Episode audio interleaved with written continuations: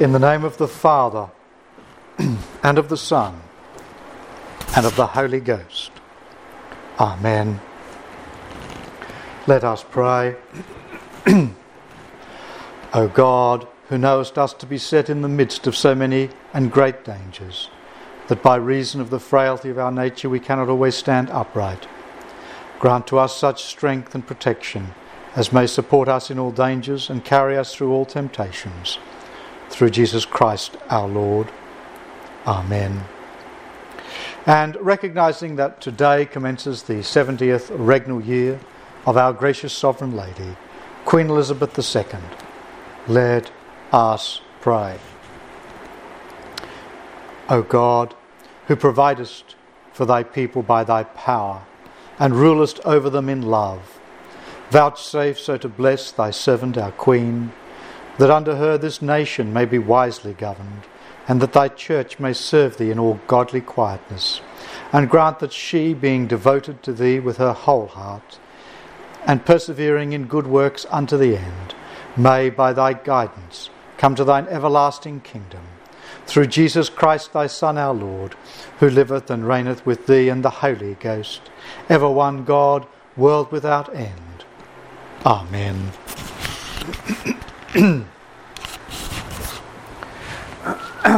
Welcome to all listening to this address. In today's two Accession Day sermons, we are considering some astounding messianic prophecies in Jeremiah 30 and 31. And in the former part 3, first sermon of the day, Old Testament Messianic Prophecies 3, we have done so with some special, though not exclusive, reference to St. Luke 1. And in this part 4, second sermon of the day, Old Testament Messianic Prophecies 4, we shall do so with some special, though not exclusive, reference to St. Matthew 2.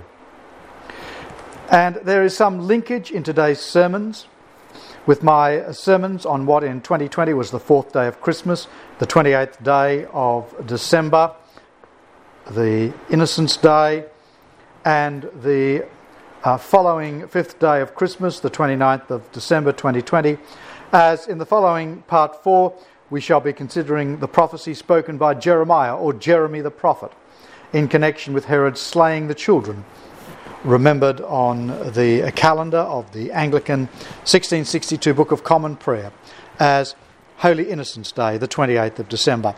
And the chronological dates I shall use are those of the precise chronology I give in my book a creation, not macroevolution, mind the gap, a volume 2, part 6. there are a number of heresies that do the rounds and come back in various forms. For example, the heresies of Marcion are multifaceted, but include a denial of the predictive element of messianic prophecy. Thus, uh, writing in the second century AD in his work Against Heresies, a Bishop Irenaeus of Lyon in France, who died around 200 AD, says of the heretic Marcion, quote, Marcion of Pontus alleges that Jesus came destroying the prophets and the law.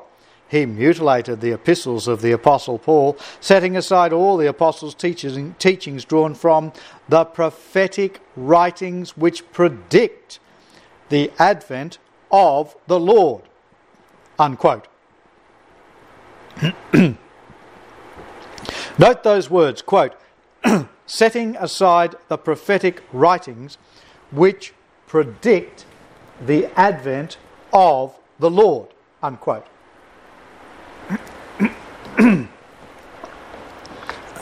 and so, among other things, the Marcionite heresy denies the predictive element of messianic prophecy. And we find a similar thing in the claims of certain religious liberals who deny the predictive element of Old Testament messianic prophecy. For example, in Old Testament Messianic Prophecies, Part 1 of 3 December 2020, we considered the Isaiah 7:14, "Behold, the virgin shall conceive," and we find that this prediction is denied by various religious liberals. Now, for example, James Moffatt, who's been burning in hell since 1944, in the Moffatt Bible renders Isaiah 7:14 as a young woman.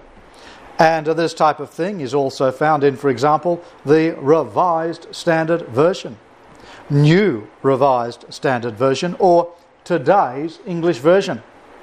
By contrast, we religiously conservative Protestant Christians recognize that biblical prophecies such as Isaiah 7:14 are predictive of the Messiah, so that the holy prophet Isaiah records the words of God in Isaiah 46 9 and 10.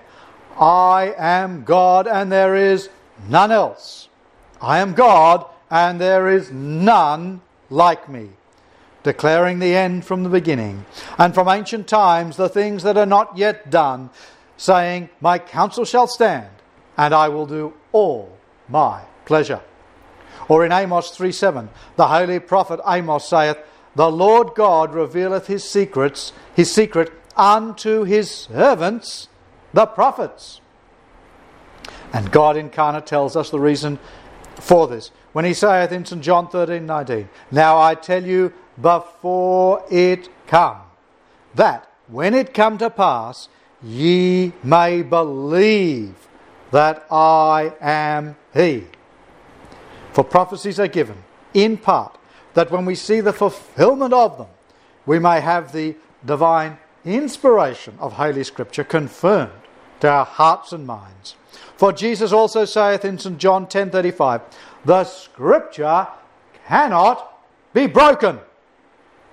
You see, if the Bible says it, you can believe it. It's accurate. It's reliable. It's true. in the previous sermon, we considered the Jeremiah 31 New Covenant found in the Christian New Testament or covenant. but after the prophet holy Jeremy speaks in Jeremiah 31 10 to 12 of the Jeremiah 31 31's new covenant redemption by Christ, and how in Jeremiah 31 13 God says, I will turn their mourning into joy and comfort them and make them rejoice from their sorrow.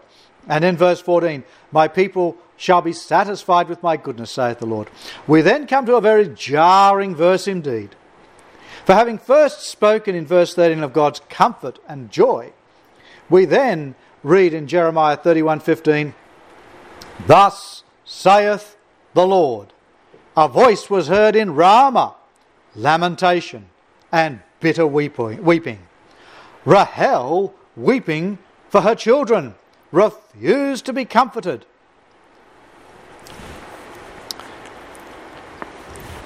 um, because they are not.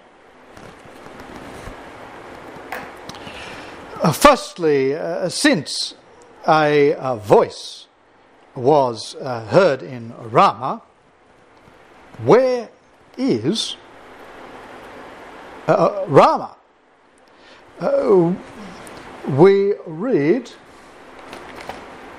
in Jeremiah 40, verse 1, that Nebuzaradan, the captain of the guard, had let uh, Jeremiah go from Ramah.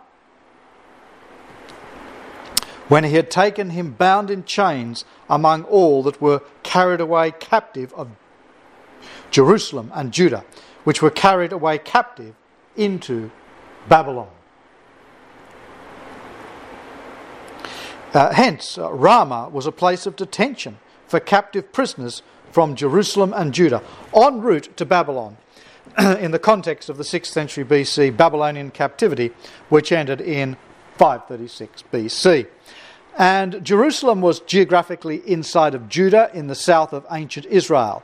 And so, in the words of Jeremiah 31:15, a voice was heard in Ramah, lamentation and bitter weeping. In the immediate sense, refers to lamentation and bitter weeping for those of the Jewish church who, as part of the Babylonian captivity, were being held in Ramah, detention centre for captives in Judah. But evidently, uh, some of these captive prisoners at the Ramah prison, uh, rather than being uh, deported to Babylon, had been killed there. For Jeremiah 31:15 says that certain Jewish children were not um, that is, were not alive anymore. Uh, secondly, if in Jeremiah 31:15 Rahel is weeping for her children because they were not, who then then who is Rahel? Now, historically there are diverse Hebraic uh, transliteration systems and pronunciations. For example, the Ashkenazi Jewish Hebrew dialect, the Sephardic Jewish Hebrew dialect, and the Western Christian Hebrew dialect. Now, in Hebrew, depending on one's transliteration system, the middle letter of Rahel, which looks uh, something like a squarish upside down U, is known variously as Heth or Keth. And uh, in the Greek transliteration of the New Testament,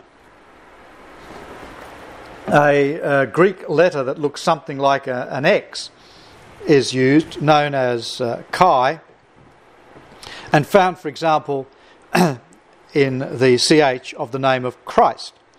And in the Latin Vulgate, the name Rahel looks exactly like it does in English, with this middle H letter transliterated with a ch in the spelling R A C H E L, which in classical Latin would have a k sound as when spelt in English with a qu and pronounced Raquel.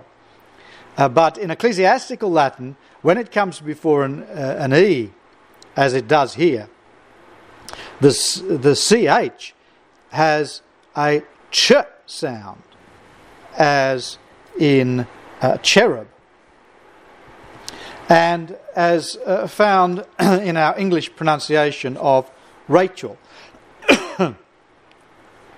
and so Rahel, in the uh, King James Version's rendering of uh, Jeremiah 31:5, is one form of Rachel, which uh, is the more common form found several dozen of times in the authorized version. Now, Rachel was the favored wife of the patriarch Jacob, and of her we read in Genesis 29:17, Rachel was beautiful and well favored. And holy Moses says in Genesis 35:22, uh, now uh, the sons of Jacob were 12, verse 24. The sons of Rachel, Joseph and Benjamin. And from Joseph we are told in Genesis 46:20 came Manasseh and Ephraim, and hence the two tribes of Manasseh and Ephraim. And from Benjamin came the tribe of Benjamin, so that three tribes of Israel came from the patriarch Jacob and his wife Rachel. Now, on the precise chronology found in my book, Creation Not Evolution, Mind Creation Not uh, Macroevolution, uh, Mind the Gap, uh, Volume 2, Part 6, the patriarch Jacob lived from 2046 to 1899 BC, whereas uh, Jeremiah 1 2 uh, dates to the 13th year of the reign of Josiah, which is about 625 BC. And so when the prophet Jeremy wrote of Rachel in Jeremiah 31:15, she had been dead for over 12 and a half centuries.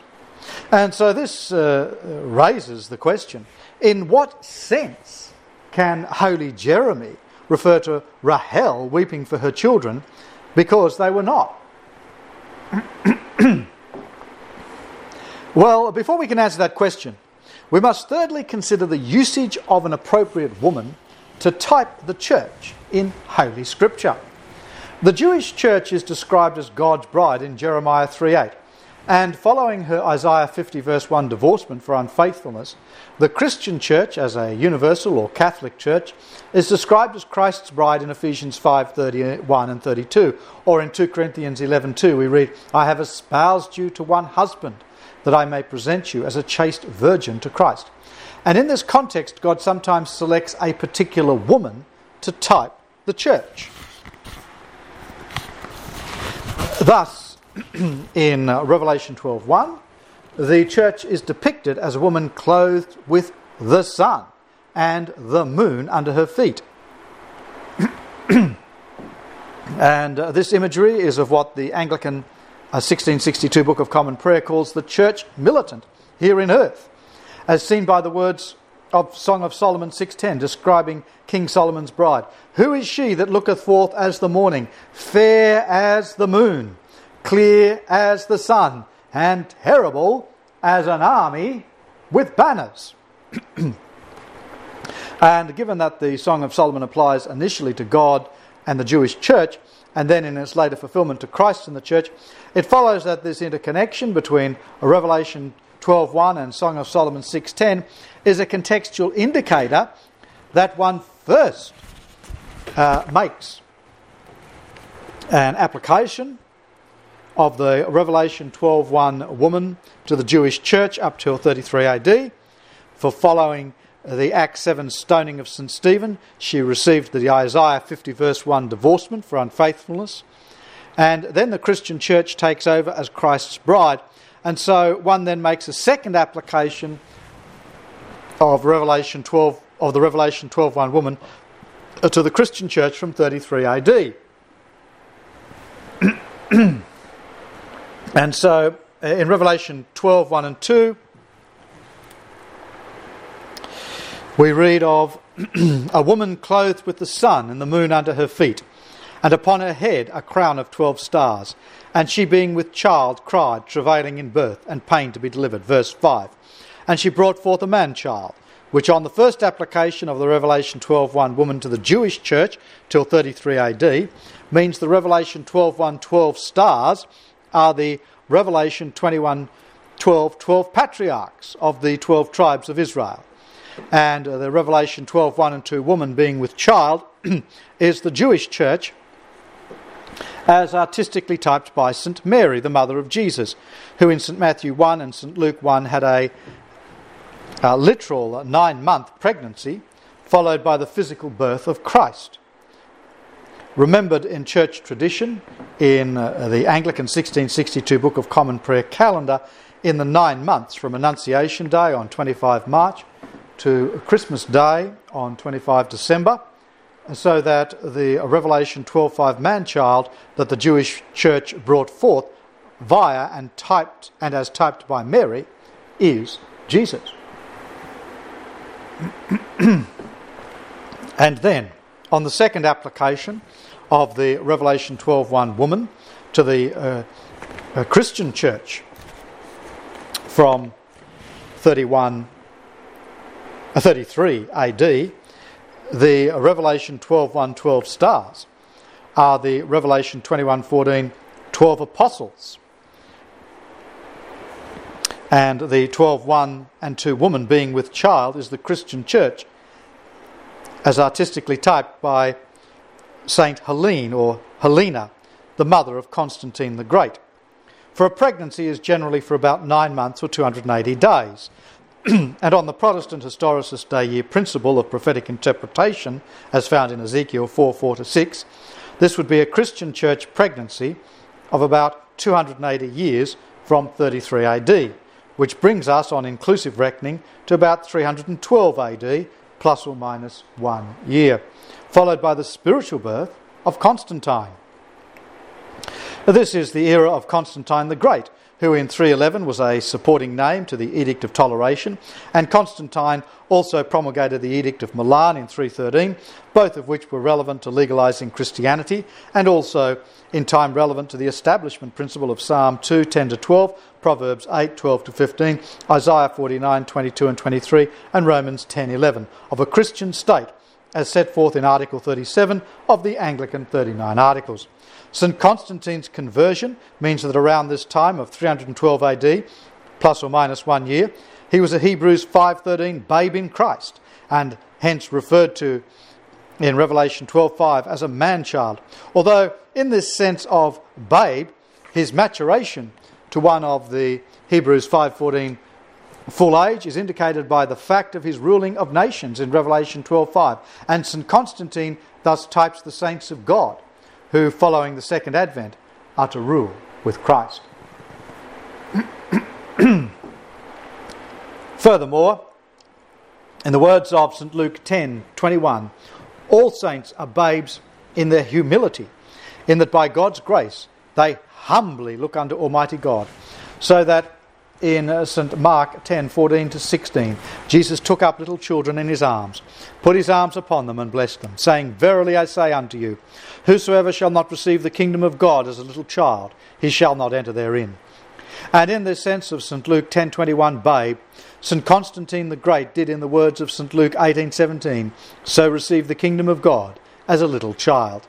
As seen, for example, in the fact that by the will and commandment of this prince was gathered together the General Council of Nicaea in 325, which produced orthodox, Trinitarian, and creedal teaching, so that what is called in Article 8 of the Anglican 39 Articles, the Nicene Creed, was named after and partly written by this Nicene Council. and though Constantine's mother, Helene or Helena, uh, converted to Christianity after Constantine, the implication in Revelation 12 1 to 5 is that Helena the mother of Constantine, is post facto selected to represent the Christian church.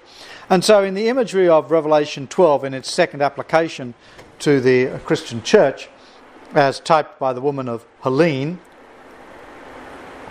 the uh, mother of Constantine, the conversions of both St. Constantine and his mother, St. Helene or Helena, are set before us as examples of two saints of God who were soundly converted and regenerated by the power of the Holy Ghost.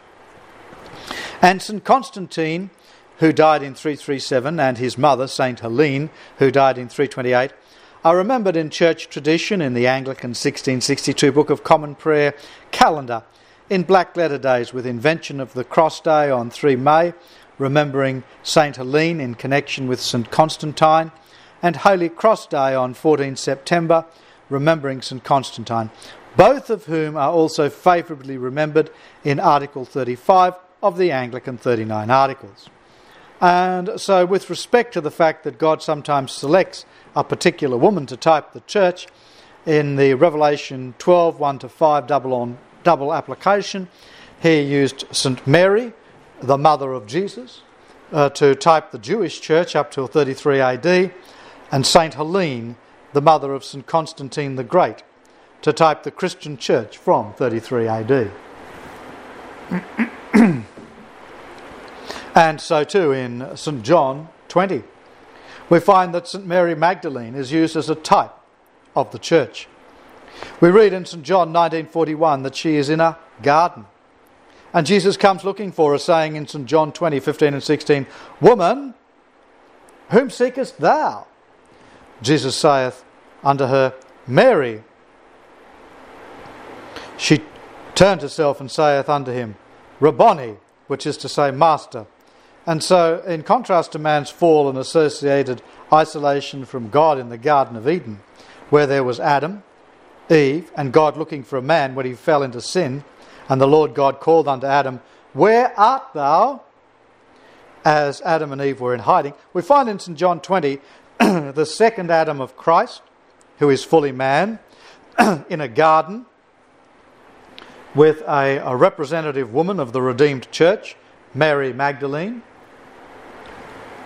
and a Christ, who is fully God, calling for the woman.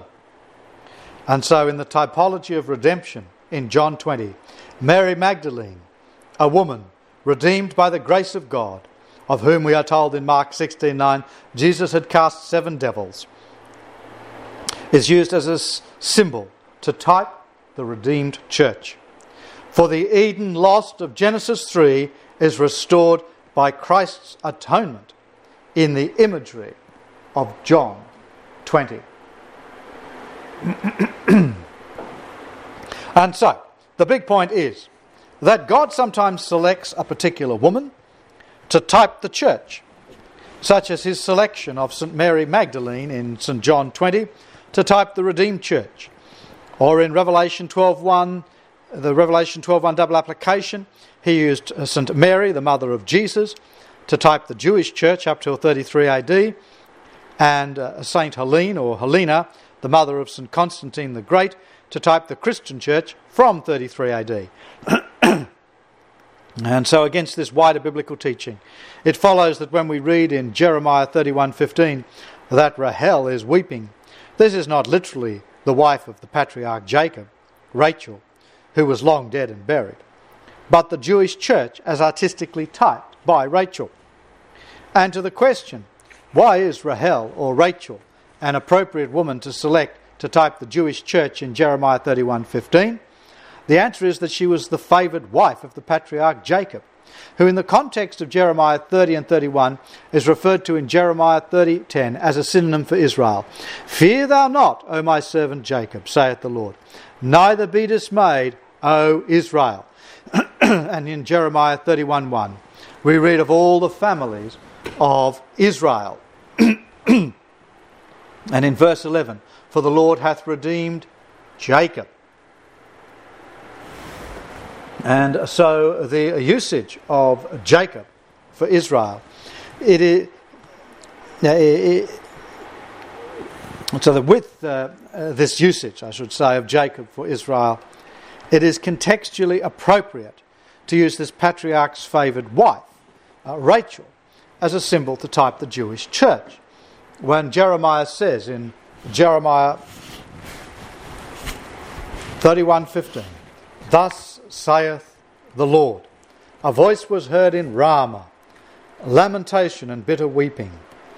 Rahel weeping for her children, refused to be comforted for her children because they were not." and uh, so, with regard to these words of Jeremiah 31:15, let us now put together these three points. To wit, firstly, that a voice was heard in Ramah refers in the immediate sense to lamentation and bitter weeping for those of the Jewish church, who, as part of the 6th century BC Babylonian captivity, were being held at the Ramah detention center for captives in Judah, where evidently some of these uh, captive prisoners, rather than being deported to Babylon, had in fact been killed there, so that Jeremy saith certain Jewish children were not uh, alive anymore.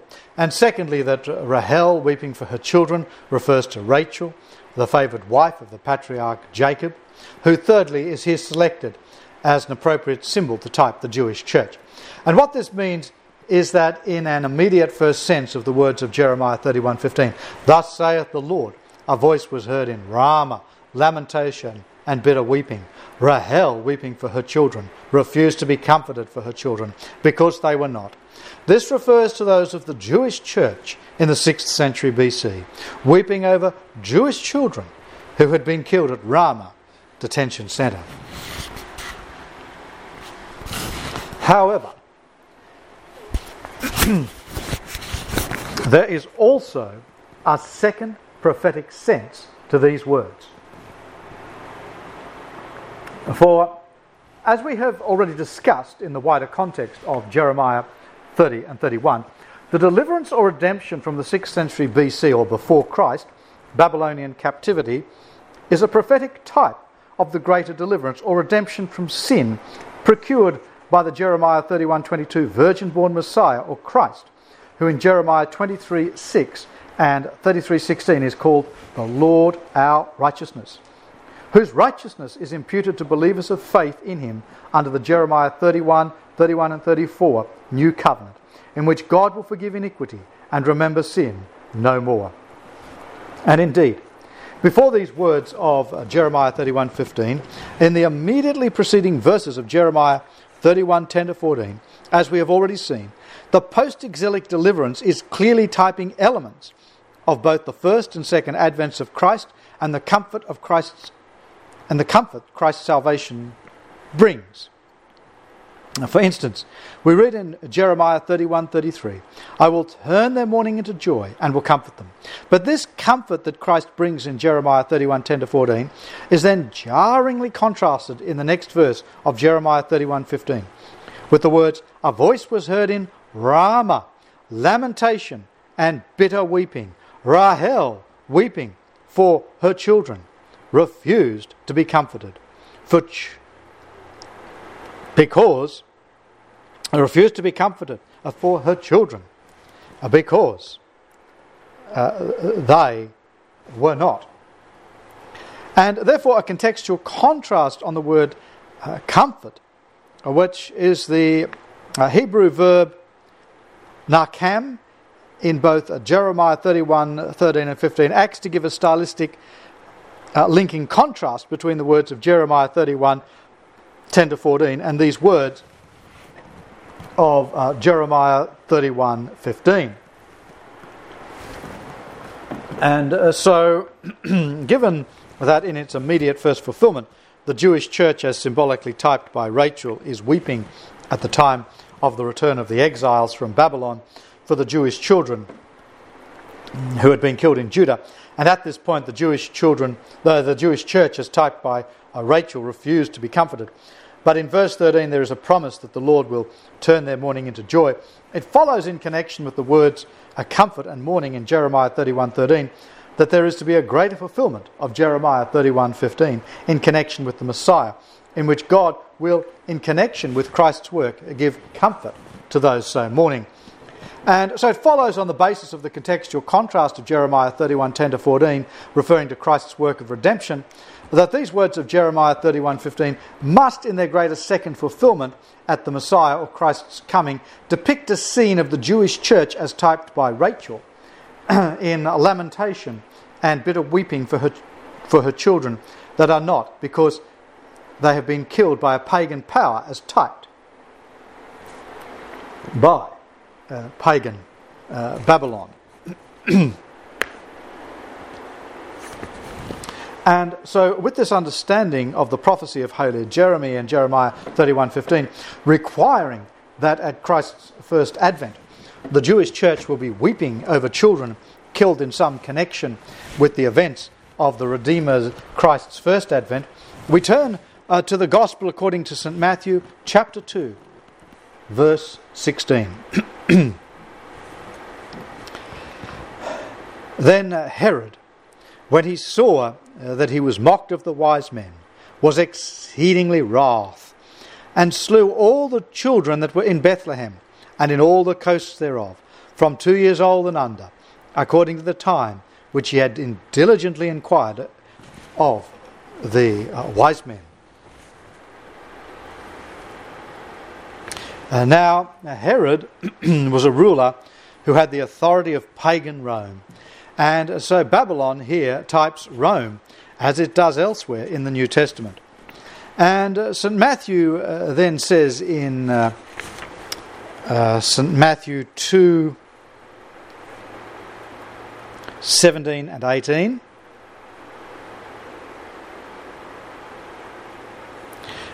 Then was fulfilled that which was spoken by Jeremy the prophet, saying, In Ramah was there a voice heard, lamentation and weeping and great mourning Rachel weeping for her children and would not be comforted because they are not. Uh, and as more fully discussed in my textual commentaries, uh, volume 1 on Matthew 1 to 14 at Matthew 2:18, uh, St Matthew here joins together the words in Ramah there was a voice there was a voice heard lamentation and weeping and great from Jeremiah 31:15 then mourning from Jeremiah 31:13.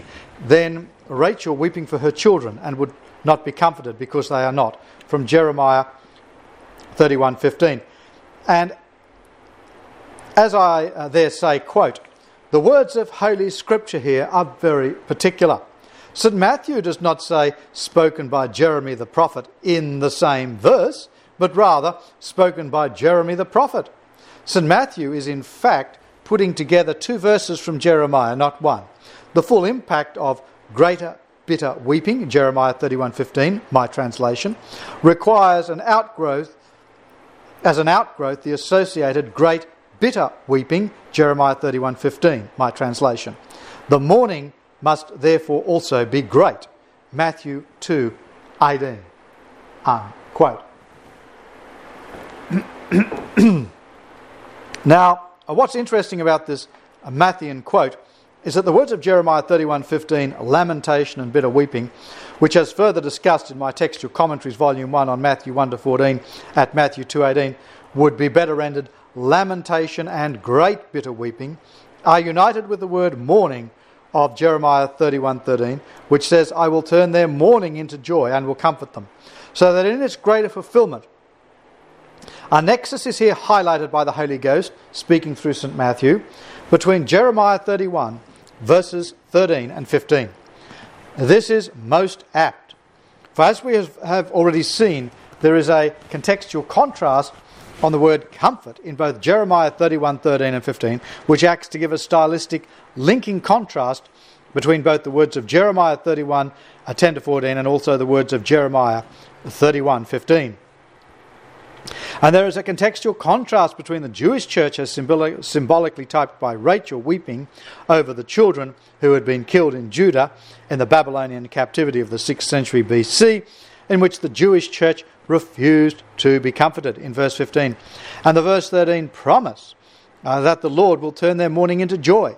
So that this requires the conclusion of a greater fulfillment to this prophecy, in, God, in which God will, will, in connection with Christ's work, give comfort to those so mourning. And to the question, what is that greater comfort? the answer is succinctly found in the words of 2 Timothy 1 8 to 10. The gospel according to the power of God, who hath saved us, and called us with a holy calling, not according to our works, but according to his own purposes and grace which was given us in Christ Jesus before the world began, but is now made manifest by the appearing of our Saviour Jesus Christ, and hath brought life and immortality to light through the gospel. Uh, note those words of St. Paul in 2 Timothy uh, 1 8 to 10 that the gospel of God, who hath saved us, is not new to the New Testament. Uh, for God's grace, that is, his unmerited favour in saving us in Christ Jesus, dates from before the world began, and so was certainly present in Old Testament times. For uh, men who have been saved have always been saved by the same covenant of grace. Although, as a covenant inside a covenant, it was administered uh, differently in the Old Testament than in the New Testament.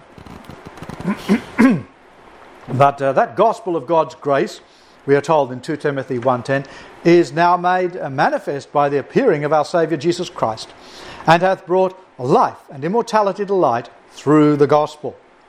Uh, put simply, we who have the New Testament revelation of God have a much clearer understanding of a number of relevant particulars of the covenant of grace than, than did those who had only the Old Testament revelation. Now, don't get me wrong. Uh, with respect to uh, a man's world, uh, which began with the Edenic creation of Genesis 1 and 2, following on from Genesis 1 2, uh, Zechariah saith in the Benedictus of St. Luke 1 68 to 79 at verse 70 that God's holy prophets have been since the world begun. And so those uh, people living in Old Testament times sometimes got information from a prophet of God that's not recorded in the Holy Bible. Uh, for example, Joshua 10:13 and 2 Samuel 1:18 refers to the book of Jasher, and possibly though not certainly Jasher was a prophet. But while we can't be sure whether or not he was a prophet, if he was a prophet, then it's clear that his book formed no part of God's purpose, purposes of the uh, St. Matthew 5:18 and 1 Peter 1:25 divine preservation of Scripture, and was meant only for a local period of time in the Old Testament. and so those in the Old Testament still had enough uh, revelation to be saved under the covenant of grace.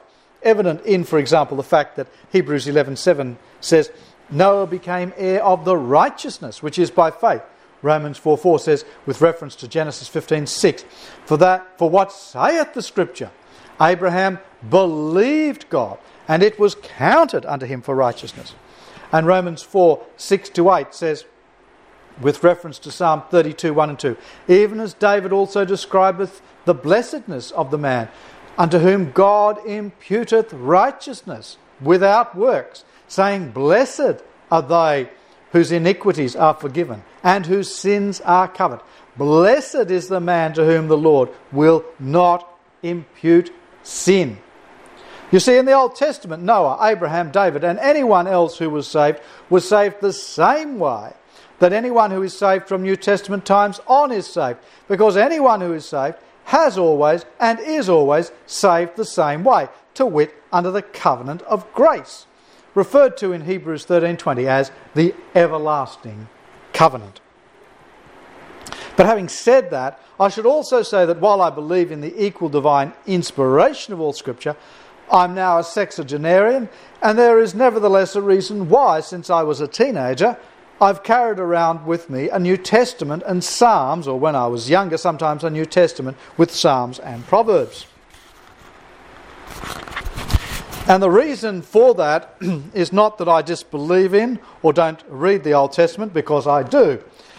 For example, I've never supported the Marcionite heresy of the heretic Marcion, who was recorded in the second century AD by Irenaeus in his work entitled Against Heresy, uh, denied substantial parts of the New Testament and also denied substantial parts of much, if not all, the Old Testament.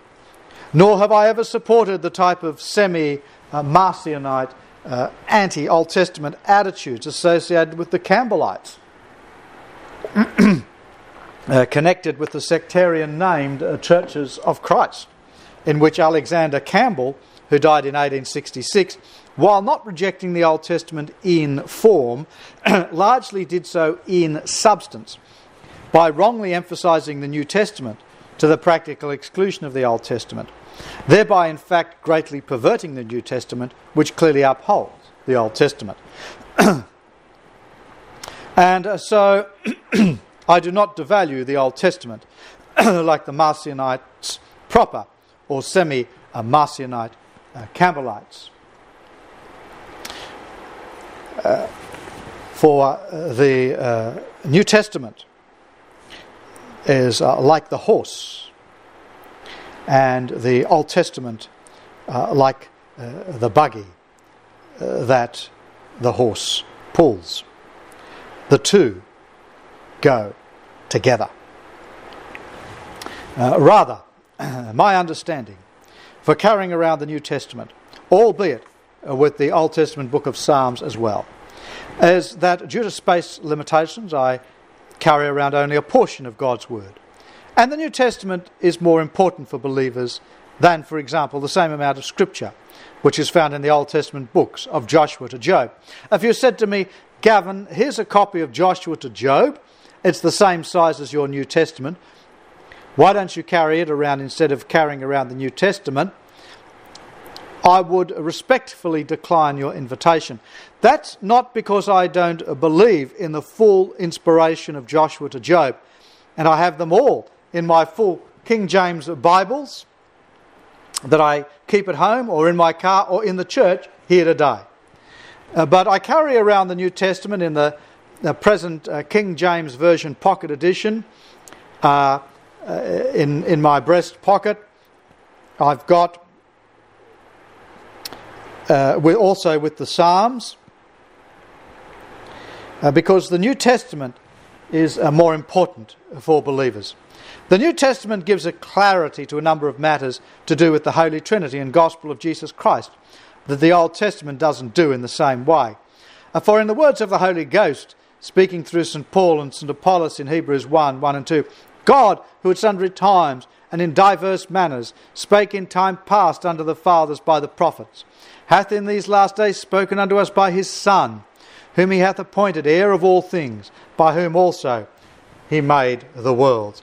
And I can only know what the Son of God hath spoken from the New Testament, most especially in the four Gospels.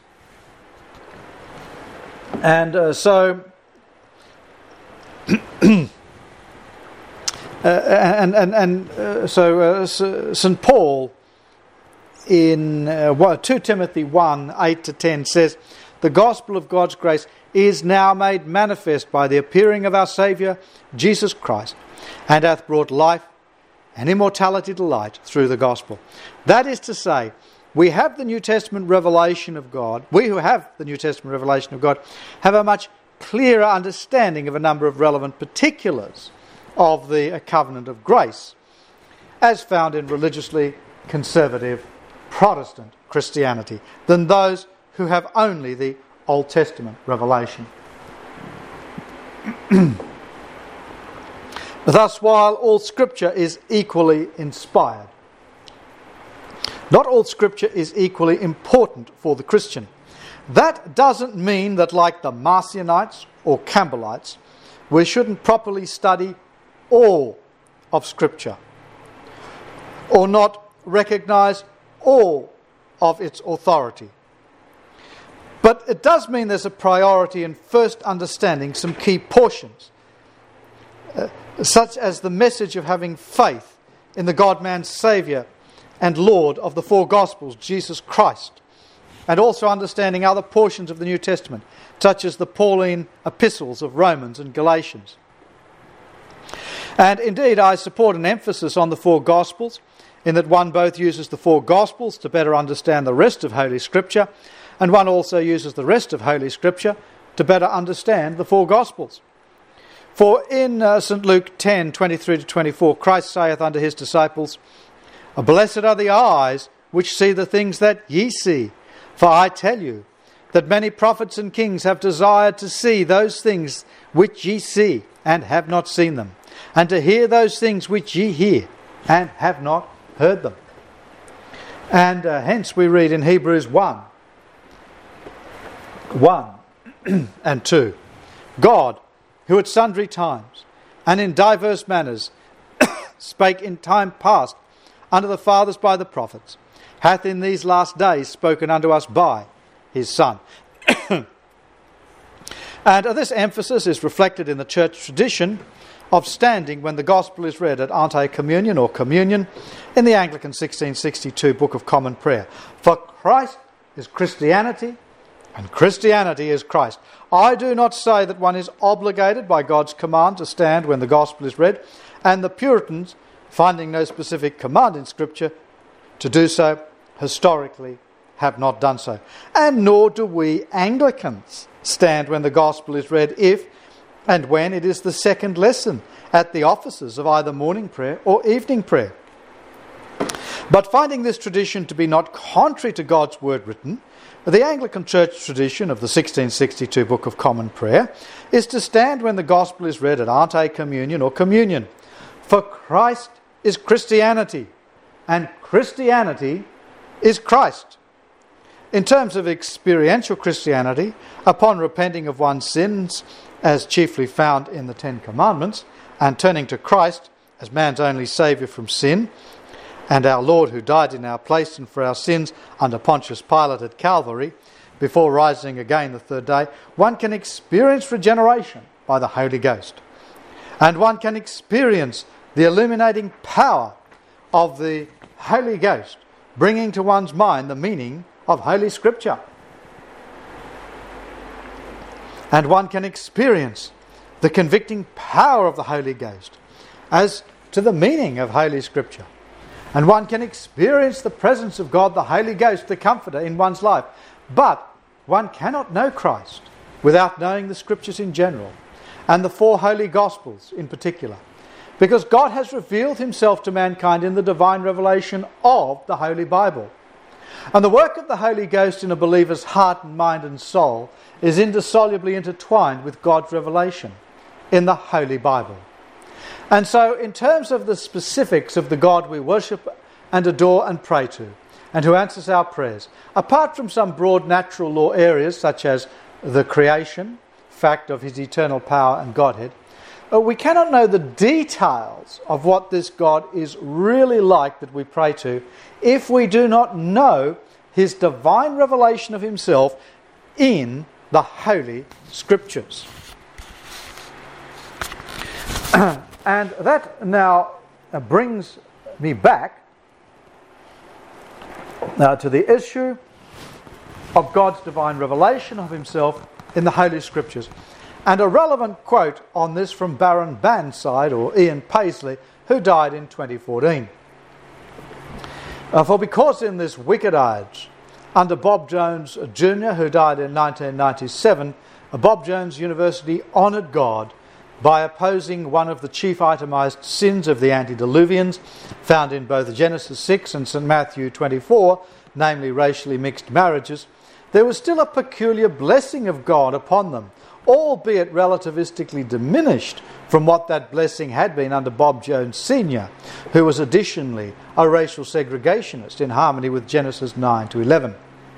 And this blessing of God is reflected in the 1983 address at Bob Jones University of Ian Paisley or Baron Bannside, upholding the King James Bible of 1611, entitled The Authority of Scripture versus Confusion of Modern English Translations.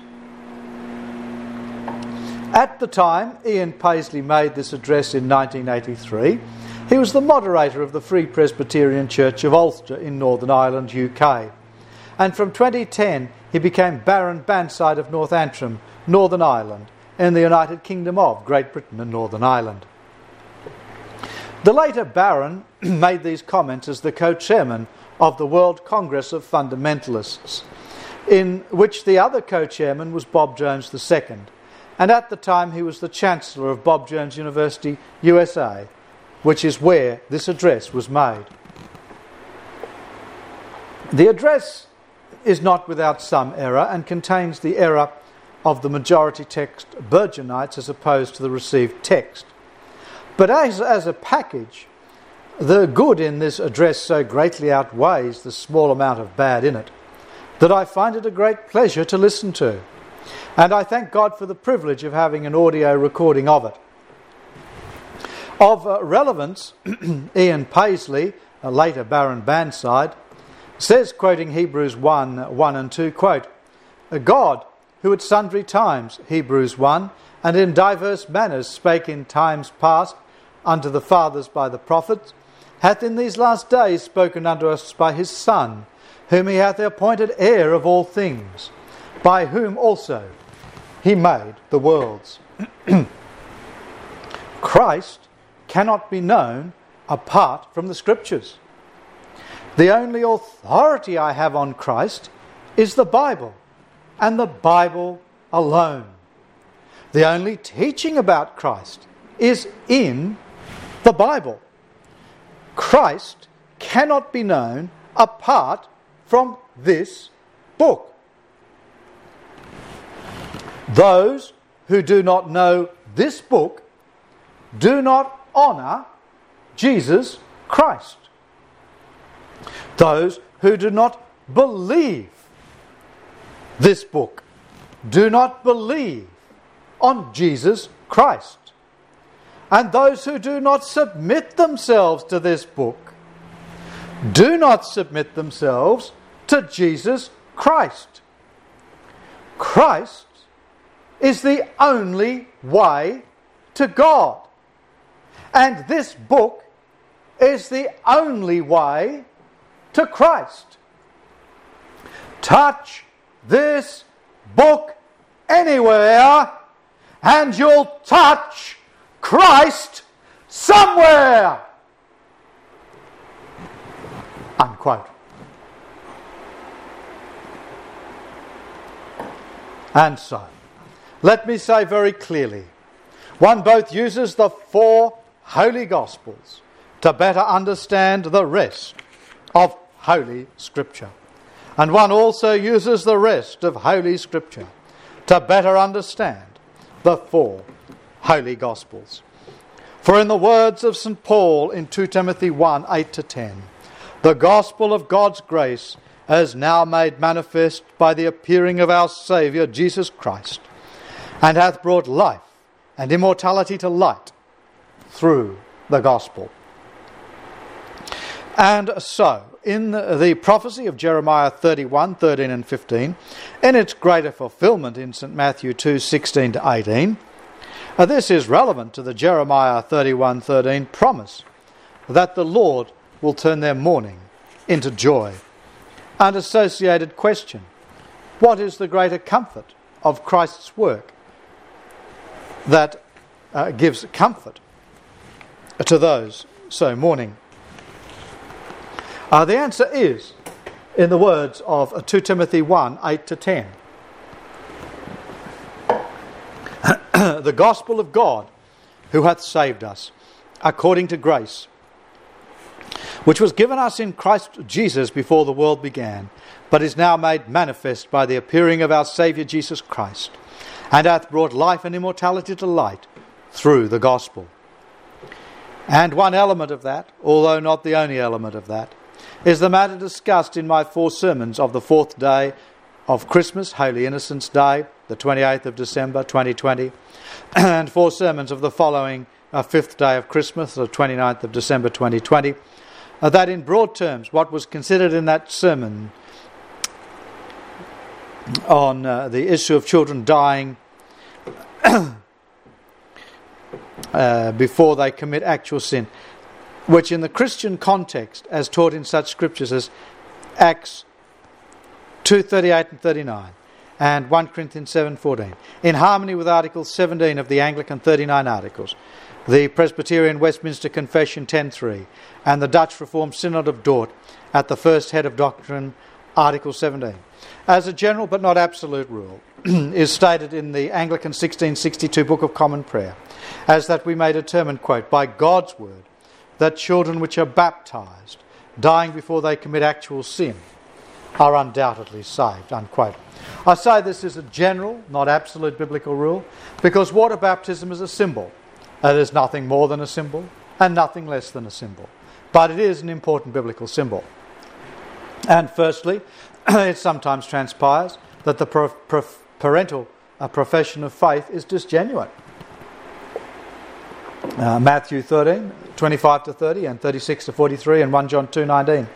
And so, since the symbol of water baptism evidences parental faith, and since that faith is sometimes just genuine, I say that it is a genuine, not absolute, biblical rule.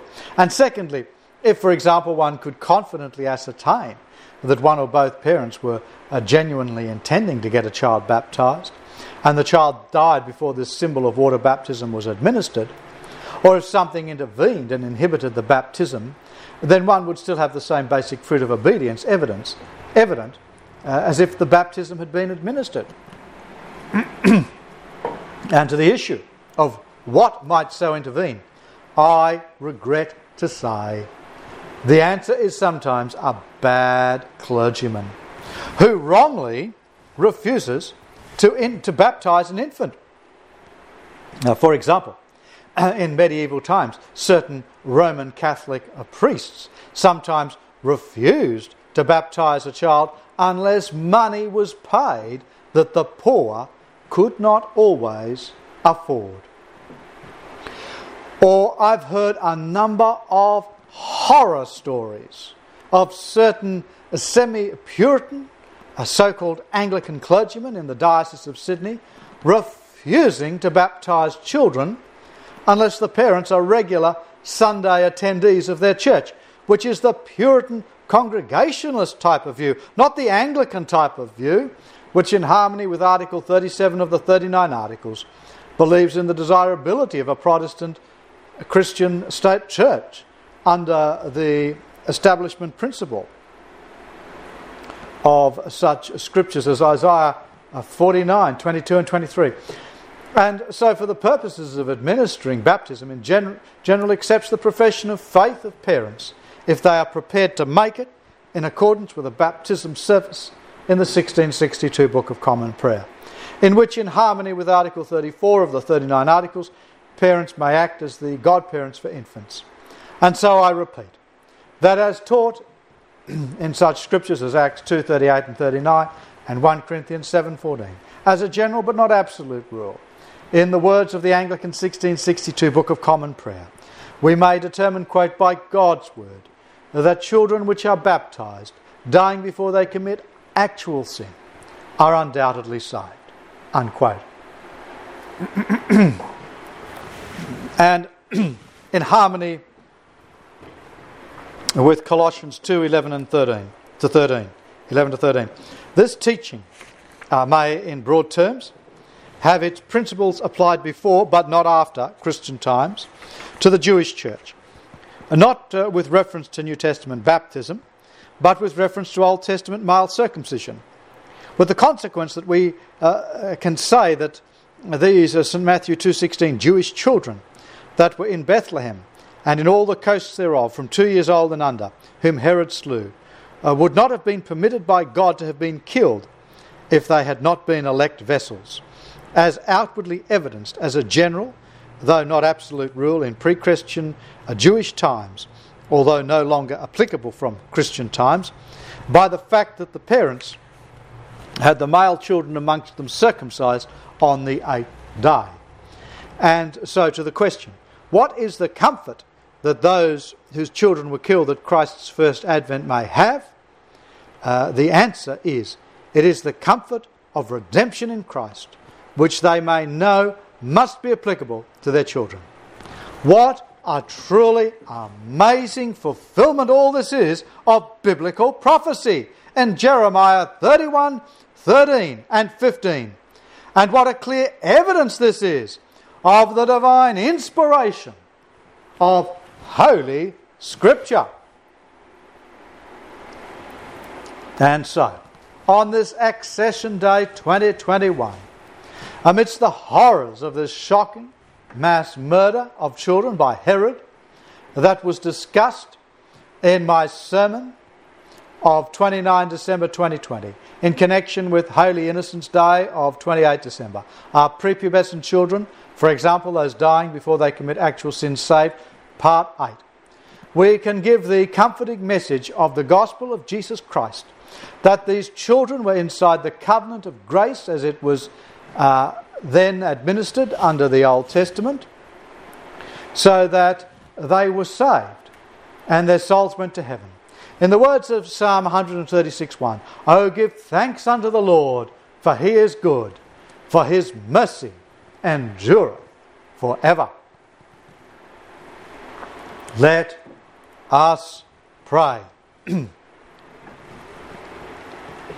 Almighty God, before whom, as revealed to us by thy holy prophet Daniel, all the inhabitants of the earth are reputed as nothing and thou dost thou, thou doest according to thy will in the army of heaven and among the inhabitants of the earth, and none can stay thy hand or say unto thee, What doest thou? We stand in awe of thy great majesty and power. For thou madest infants to glorify thee by thy deaths under Herod for in doing so they fulfilled that which was spoken by Jeremy the prophet, thus testifying to the divine inspiration of thy holy word. We worship thee and praise thy name, for thou hast magnified thy word above all thy name. And we give glory to thee, Almighty Father, for the fact that by the messianic prophecies of Jeremiah 30 and 31 and elsewhere, we may know that the 39 Old Testament and 27 New Testament canonical books of the Holy Bible are divinely preserved by Thee and Thy authoritative divine revelation to man. And so we give thanks and glory to Thee, Father Almighty, through Jesus Christ our Lord. Amen.